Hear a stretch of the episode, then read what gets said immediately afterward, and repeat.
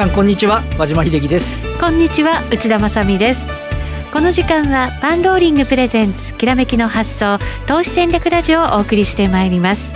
この番組はパンローリングチャンネル YouTube ライブでもお楽しみいただけます。YouTube ライブは番組ホームページからご覧ください。さて日経平均株価249円高2万8340円での推移となっています。しっかりです。しっかりですね、はい、あの昨日のあの日経平均の420円高の中でだいぶアメリカの株も上がるんじゃないのみたいなところ織り込みながら来てましたけど。だから今日どうなるのかなと思ってたんですけど、ね、朝ちょっとふにゃふにゃのところありましたけども、はい、結果的にはなんか足取りきっちりで前場は高値引けだったんですよね。あそうですね。はい、はい、も引き続きしっかりという状況続いていますさて今日のゲストをご紹介していきましょう。現役ファンドマネージャー石原潤さんです、はい、こんにちは石原潤です。よろしくお願いします。よろしくお願いします。ボラティリティありますけどそれでもまあしっかりですかね、まあ、ボラティリティってゲームストップみたいなボラティリティあったってね。もうランダムウォークで酔っ払いが歩いとるようなあれで、まあねもうファンドもみんな手仕舞いに動いちゃったんでね、はい。あれもう踏み上げる人がないと、あれなんで、まあ他の市場に移ってるんですけどまあゲームストップから他の株に流れたり銀まで、はい。ね、銀までですもんね。すごいですね。あとなんだっけあのリップルとかね、はい、ちょっと個人投資家の流動性ではそこまで上げられるのかどうか、うん、本当ですよね。本当に過小資本株ならできるんだけど、はい。うん、まあそういうことで世間を賑わしてるんですけどねなんかそんな騒ぐようなことなのかなと私は思ってるんですけどね。そうですか。はい、後ほど また詳しくね。はい。大丈夫です一つだけ羨ましいのは、はい、ゲームストップで先週、えー、どんちゃんやってないんですけど。売買代金1銘柄で日本円換算で3兆すごいよねあれ。東証全部ひっくるめても勝てないんですよ。いやだから 今これだけ個人がねもう踊り出てきた市場っていうのは、はいないわけなんですよ。ただね個人つっても今までの熟練投資家の個人もいれば、はい、今ロビンフッダーで入ってきてるのは、はい、去年から始めた人ばっかりなんですよ。そうですよねだね私はねまあ言葉は悪いですけど素人が大量に株式市場に入ってくるっていうのはね一つは天井の兆候なんですよね。まあ、日本で言ったら NTT 株ブームがあったりいろんなことがあったんだけど IT バブルでライブドアショックとかね。そうですね、はい、ただ今回の場合は今回は違うとよく言うのが ちょっと違うんじゃないかっていうのはまだこの2月に金ばらまくでしょいずれにせよ。だからこの流動性が供給されてるうちはなかなかねしぶといというかもうジャブジャブですから。そうですよね、はい、だってそれがヘッジファンドのポジションを踏み上げちゃうみたいなね、うん、感じになるわけでしょ、まあ、だからその理屈ももう何にもないね。まあ中央銀行バブルがもうここまで来てるということですよね、まあ、これだけ金がジャブジャブだと、はい、まあ、なかなか売り方もね厳しいし大体もう2008年以来のショートポジションは空売りっていうのはね今2008年以来少ないんですよ。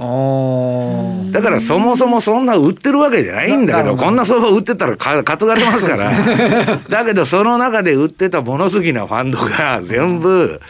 まあロビン・フッダーというかあの掲示板のね、そうですね。うん、だけどあれもウォール街対ねなんか正義みたいにやってんだけど、相場の広範が分かってないんとちゃうんだよ だって空売りとか貸し株なかったらね個別株なんか流動性なんか全くありませんよ、うん、そうですね、うん、だから個別株のオプションもあるからややこしいですね日本と違ってね。今オプションがすごいんだよ。ね。まああのー、下院議長のナンシー・ペロペロシさんもですね、去年の12月22日にテスラのねストライクプライス500ドルのオプション買ってますからね。これから連邦政府の車全部テスラに変えるっていう話。自作自演相場でもう何でもありと。やったもん勝ちですよ皆さん。本当にね。すごいこと、ね、本当にトランプ弾劾とちゃうんかい。裏で金儲けに走ってるという相場ですからね。マネートークスなんですよ。アメリカっていう国はデモから何から暴動からすべすべて金で動いてるんですよ。ね。はい、早くも盛り上がっておりますが、すね、この後たっぷり さらに盛り上がっていただこうと。いや別に盛り上がってないんですよ。私あの本当のことを言ってるだけで、大手マスコミが言わないことをちょっとちらっと言ってしまったと。はい、ありがとうございます。はい、ではここでパンローリングからのお知らせでございます。2月4日木曜日20時15分から坂本慎太郎さんと田代岳さんによるライブ配信を行います。今回のライブ配信のテーマは有力アノマリー節分天井はあるのか？今日節分ですもんね。ちょっと気になりますけど予定時間をオーバーするほど毎回本音トーク満載のお二人の配信視聴忘れのないようチャンネル登録がおすすめです。そして今日のゲスト、石原淳さんのメルマガ、好評配信中です。毎週配信される情報満載のレポートには、マーケットの解説に加えて、ドル円や日経平均などの順張り、逆張り、売買シグナルなども公開されているほか、パンローリングのカスタムチャートで使用できる特別インジケーターが特典としてついて、月額1500円とかなりかなりお得となっています。ぜひ番組ホームページからお申し込みください。石原さん、後ほど、今月、はい刊行予定している新刊 DVD、あのー、もうね2年越しでね早く出せって言われててね、うん、もう遅れてて 2年間かかってようやく出たかと、はい、もうパンローリングさんにもかなり迷惑かけとるんですけど まああのー、2年かけた分だけ、うん、まあ非常にいいのができてまあこれはね去年の売買で実は一番儲かった。おおそうなんですね、だからちょっと今年不安なんだけど逆に。あそうですとにかくね動きゃでかいトレンドが取れると、うん、で私はね分散投資と順張りを組み合わせて損傷利大のねポートフォリオを作らないといけないと、もうこれからの時代先ほど言ったように何でもありですから。うん。むちゃくちゃバブルしてもおかしくないしこれから、はい、暴落してもおかしくないと乗るか反るかの相場でしょ、はい、そういうね国家公認の賭博場の中で生き残るには それなりの道具が必要だということでね、はい、まあ、内田さんはどうせくれちゅんですが。個人的に考えておきます、ね、考えておいてください、はい、はい、ぜひ皆さんもこの武器をねゲットしていただきたいと思います。後ほどまた詳しく伺っていきましょう。それでは番組進めていきましょう。この番組は投資専門出版社として投資戦略フェアを主催するパンローリングの提供でお送りしますさあそれではまずは和島さんに今日の株式相場について解説いただきます。そうですね。あのなんといってももう先週の木金で日経平均971円下げて、でそれが先ほどのねゲームストップの話もありましたけどアメリカの株式市場が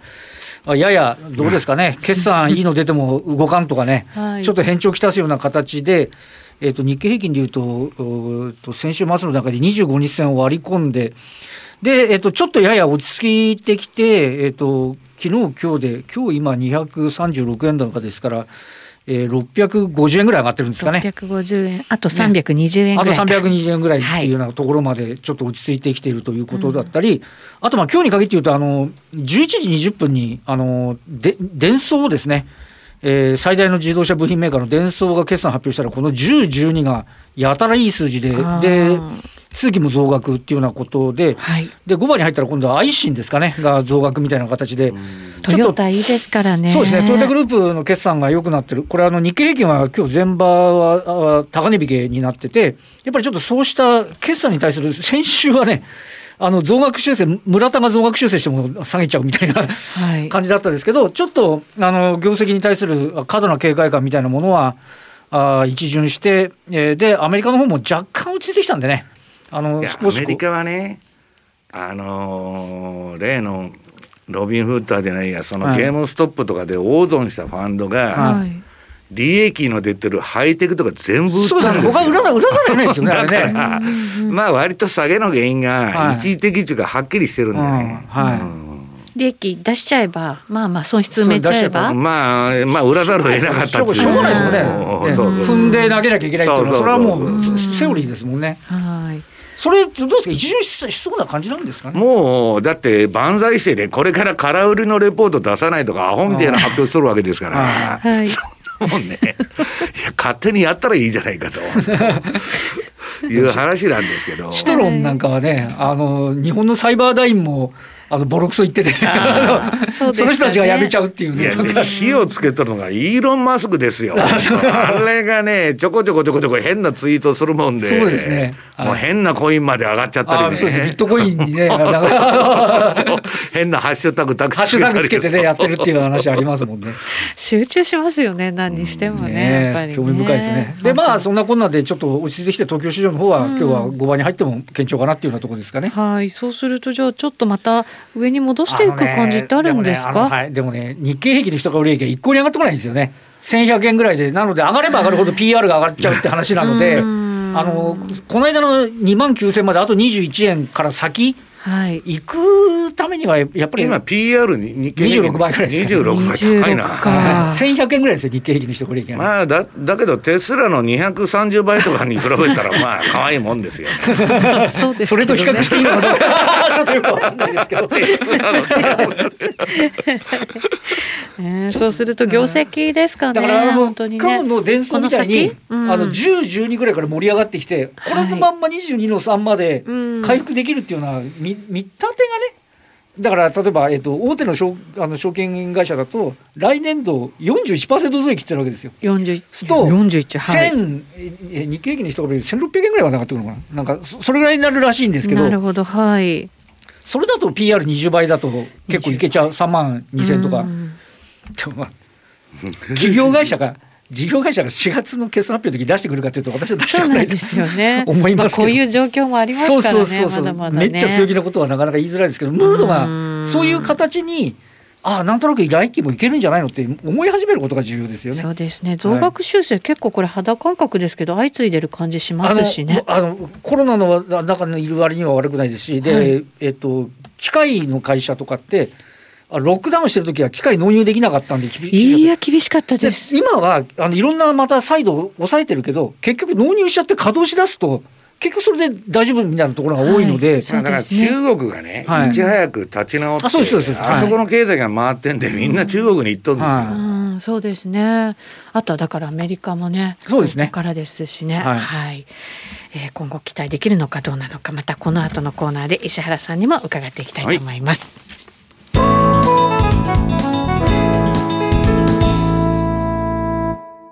改めまして今日お招きしているゲスト現役ファンドマネージャー石原潤さんです。はい、よろしくお願いします。よろしくお願いします。よろしくお願いいたします。まあ何でもありの相場みたいな感じにね石原さんおっしゃってましたけど、はい、もう何でもありなんでね、うん。まあ予測してもしょうがないだろうと。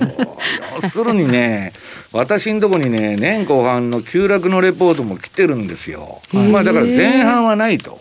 まあ要するにジャブジャブにばらまきますから、しばらく。はでまあそれはともかくねまああの予想しないで相場についていった方が楽だと。はいまあ、買いトレンドが出とるの買いトレンドに乗る、売りトレンドが出たら売りトレンドに乗ると。でね、今度、まあボロ、ボラテリティフォローシグナルと。まあ、これはパンローリングさんがつけた名前ですけどね。はい、えーその DVD が今度出まして、まあ、インインディケーター2つ載せるんですけどね、ボラテリティフォローっていうのは、これはもうメインで、あとね、資産管理の問い合わせがもうここ数年非常に多いんで、まあ、順張りのシステムで ATR ストップトレードっていうのをね、もう一つ入れて、まあ、二つの2本立てのあれになってるんですけど、まあ、とりあえずそのボラテリティフォローシグナルの方から説明していきますとね、えー資料の2ページ、あ、1ページにね、あ、はい。すいません、1ページに、これ先行案内で、えっと、この番組ホームページのとこでメールアドレスを入れて送ってもらうと、はい、なんか DVD の連絡が来るらしいんで、えーっと、ぜひ、まあ、あの、皆さん、えー登録してくださいと。はい、まあ、買うとか買わないとかともかく、なんか情報が来るらしいんで。なるほどなるほど、はい。はい、で、2ページ目に、まあ、早速ね、どういう取引やってるかっつうと、まあ、私はね、あの、順張りトレーダーとして各ファンドに雇われてまして、となるとね、トレンドが出て儲からないと、クビになっちゃうということにずっと悩まされてたんですよ。はいでファンドは私がクビにならなくてもファンドが潰れる場合もあるし、ファンドってね、年間ね、まあ今度あの、ゲームストップで潰れたとか言っとるけど、1万社ぐらい潰れるんです。あはい毎年。で、あの、ヘッジファンドのランキングっていうのはね、なんか儲かっとるような錯覚受けるけど、はい儲かっとるとこのランキングが出とるだけで、沈んだところは全然載ってないというだけの話なんですけど、まあその中で、えー、っと、相場に乗れてないっていうのが一番困るんですよ。例えば何か大相場があったと。はい、それなんで乗ってないんだと。はい、ね。ユーロ上がってるじゃないかとか言われて、これはエクスキューズ、もう言い訳のしようがないわけです。それともう一つは肉体的体力の衰えで、先ほども3人で喋ってたんですけど、体力がなくなって、体がそこら中ガタガタ。三人ともしびれとる。私、私まだしびれてないです。まだギリギリ。私はしびれちゃってる、ね。これはいかんと。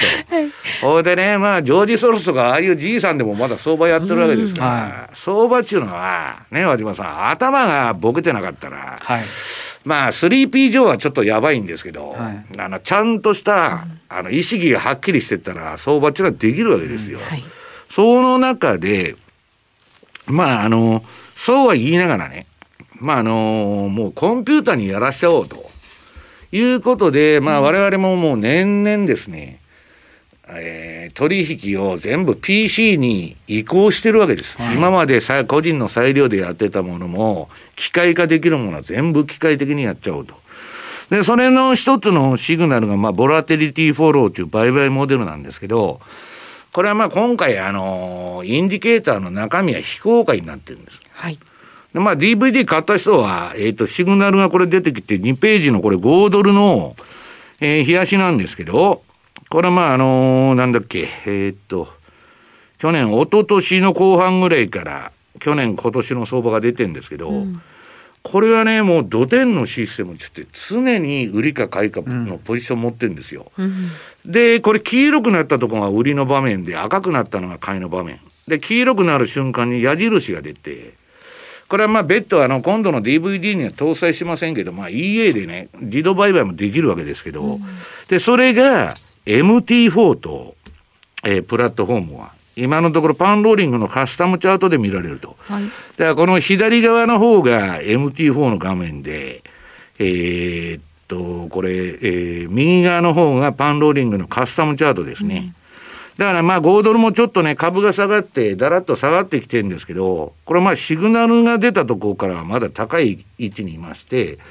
私のこのトレンドのシステムではまだ買い相場が続いてると。うんいう状況になってるわけです。で、次にユーロ。ユーロはちょっと相場が変調しましてですね、うんとドルインデックスとかドルの相場っていうのは、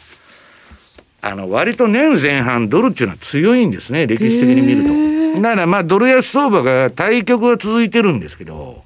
今やっぱり年が変わってね、1月2月とか3月4月ぐらいまでまあ、ドルインデックスベースで見ても、まあ、あんまりドル上がらない時期なんで、まあ、そのように調整してると。で、このユーロはね、綺麗なトレンドが去年まあ3発ほど出たんですけども、これでいくと2発になってるんですけどね。えー、っと、これ、売りのとこはまあノイズで間違ったシグナルを教えてくれて損してるんですけど、こんなもんあの、取ってる、買いで取ってる幅に比べたら大したことないと。うんいうことで、まあ、損傷利台を目指すね、えー、売買システム。で、まあ、ちなみに次のポンド見てもらいますと、ポンドも同じくですね、とにかくこのインディケーターっていうのは多少下がってもですね、売りシグナルが出ないようになってるんです。だから我慢して我慢してでっかいトレンドを取ると。はい、で、こんなんシグナル通りにやるだけでですね、ファンダメンタルズも何も関係ない、ニュースも何も見なくていいと。はいうん、いうことでね、ニュース見ると腹が立って血圧が上がりますんでね あの非常に私にとってはいいシステムだと。でまあこれカスタムチャートで出るんでスマホでも売買できると。で次に、えー、5ページ。はいこれあのー、私はまあ別の番組でやってます、あのー、楽天証券の FX がですね、はい、今 CFD 取引を始めまして、えー、世界の株価インデックス、あと、まあ、5月頃から商品も全部、えー、売買できるようになると。まあ、あの、レバレッジ効かしてですね、少ない証拠金で、非常に資金効率のいい、えー、あれができるんですけど、この日経平均の CFD、これはまあ、楽天の MT4 さんのチャートから、まあ、あの、今日、今日の午前中の貼り付けてきたんですけど、まあ、今ちょっと垂れてますけど、日経平均。この買いトレンドはですね、全然ビクともしてないと。いうことで、まあ、とにかくトレンドさえ出たらですね、うん、あの、それなりの収益が上がると。そうです。日経平均綺麗ですね。日経一番強い。ね、やっぱり。もう和島さんなんでこんな日経強いんだって。ね本当ですよね。だけどね、個別銘柄は、はい、あの半導体のとこだけでしょ、う結局、ゲームとか一部の銘柄だけですね。で、ねはい、私のとこ来るのは、日本株買ってんだけど、全然儲からんけど、どないなっとるんやと。トピックスベンチマークにしちゃったら儲かってない感じで、ほとんどの銘柄ね、皆さんがね、えっと、大衆的によく買ってる人気銘柄っていうのはほとんど上がってないんですよ。そうですね。だからやっぱりね、インデックスを買わないとダメなんだと。で、もう一つはインデックスっていうのは全然、絶対倒産しませんので。うん、まあこれ日経強いと。で、ダウはね、ちょっと。違うんですね。違うんですよ。ね、ダウは売りシグナルが今出てて。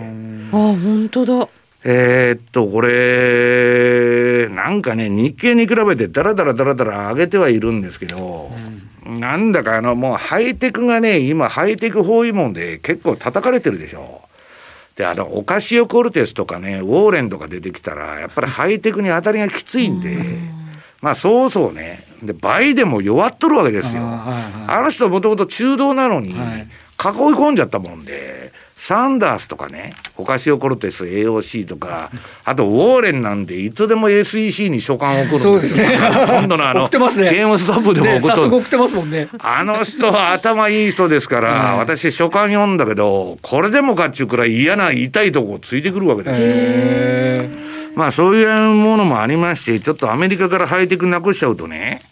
まあ見劣りはするんで、まあちょっと今、あの、あれで、で、私ツイッターに上げといたんですけどね、あの、エリオット波動の宮田さんがね、1929年からの超長期のニューヨークダウの分析やってるこれ誰でも無料で見られる。これはね、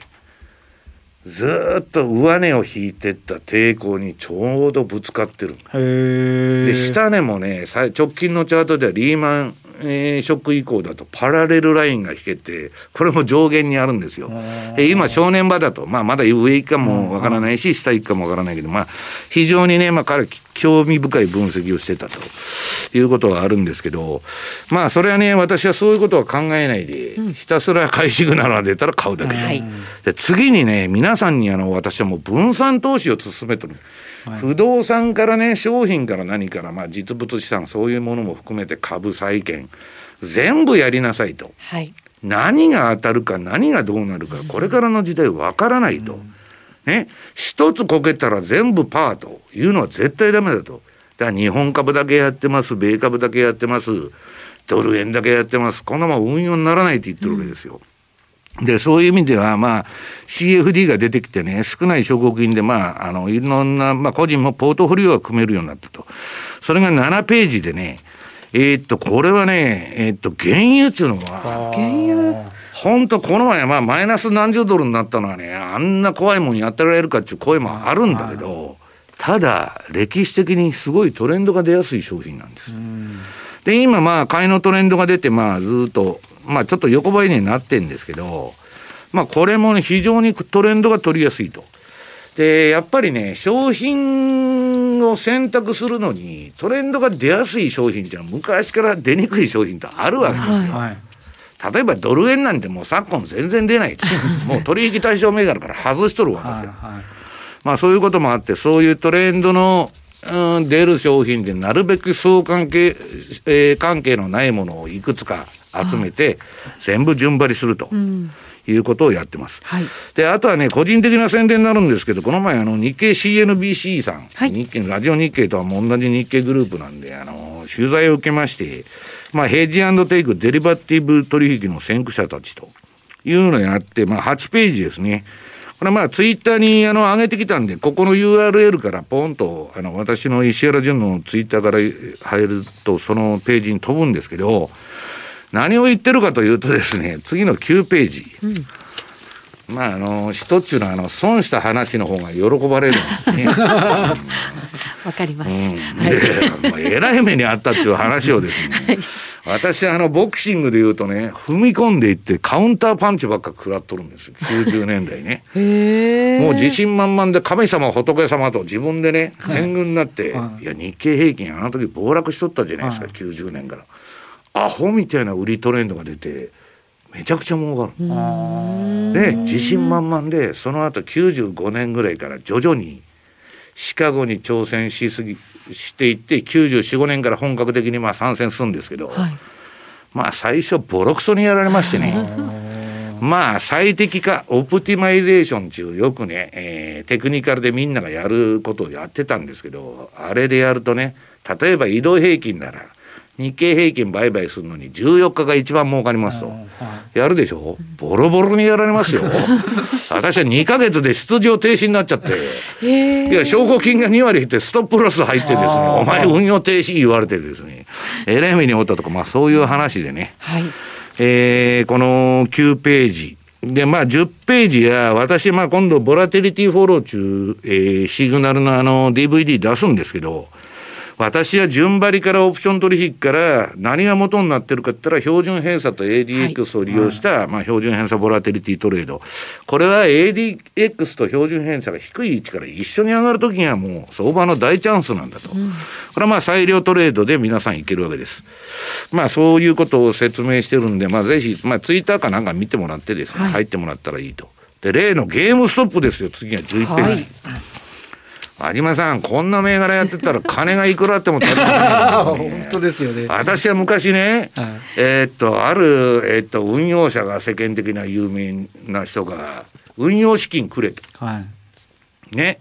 でどういう売買するんですかと。相場は夢とロマンだと。うん、私はロマンにかけてるっつって私に力説してるんですよ。熱い感じで。はい、ですぐ断っていや、ロマンで株やってたらいくら金あっても足りません 私は結構ですって言ったことあるんですけど、はい、こいつらはある意味でロマンを追求してるんですね。ウォール街を打ち負かしやれと。まあ、空想とか妄想の域まで言ってる。これやばいと。はいでね、これ大騒ぎしてね、公聴会にかけるとか、あの AOC が騒いでるの、おかしい怒るとか、議会にかけると、リーマンショックが起きてるわけでもねえのに、なんで議会公聴会開かなきゃいけねえんだと、ただがゲームストップ株が乱高下してるだけじゃねえかと、本当に。いや、どういうレベルの低い業界なんだで、次のページにこれツイッターに12ページで上げたんですけど、はい、さっきも言ったように空売りとか貸し株がなかったらね市場の流動性なんて和島さんって売買できないじゃない、ね、そうですよね。ね何を言ってるんだと相場のいろはですよ。でそのテスラが GPF がね空売り禁止したんですよ水野さんが、はいはい、それでまあテスラはまあ上がってくんですけど要するに売りは悪だなんていうのはね金融庁の役人ぐらいですよ、今頃言っとる だけどアメリカが言ってんだから、どんだけレベルが低いんだ、お里が知れるぞという話でね。はい、で、まあ、要するにですね、あのー、ただ、この今週の真ん中、このツイッターの記事のメルマガに今週の書いたんですけど、えっと、まだこれで調子に乗ってね、これで乱高下してるから、バブルの兆候だとこんな個人が大量に出てきてね、えー、と1日何百パーセントとか年初から何百パーセント上がると。いうのはやばい兆候なんだけど、はい、今これから金ばらまきますんでまだそれは早いと、はい、売るのは早いというのを書いたんですけどね。わかりました。この後も詳しく延長戦で伺いたいと思います、はい、ぜひ皆さんもご覧になってください。ラジオの前の皆さんとはそろそろお別れです。今日の石原さんゲストでした。ありがとうございました、この番組は投資専門出版社として投資戦略フェアを主催するパンローリングの提供でお送りしました。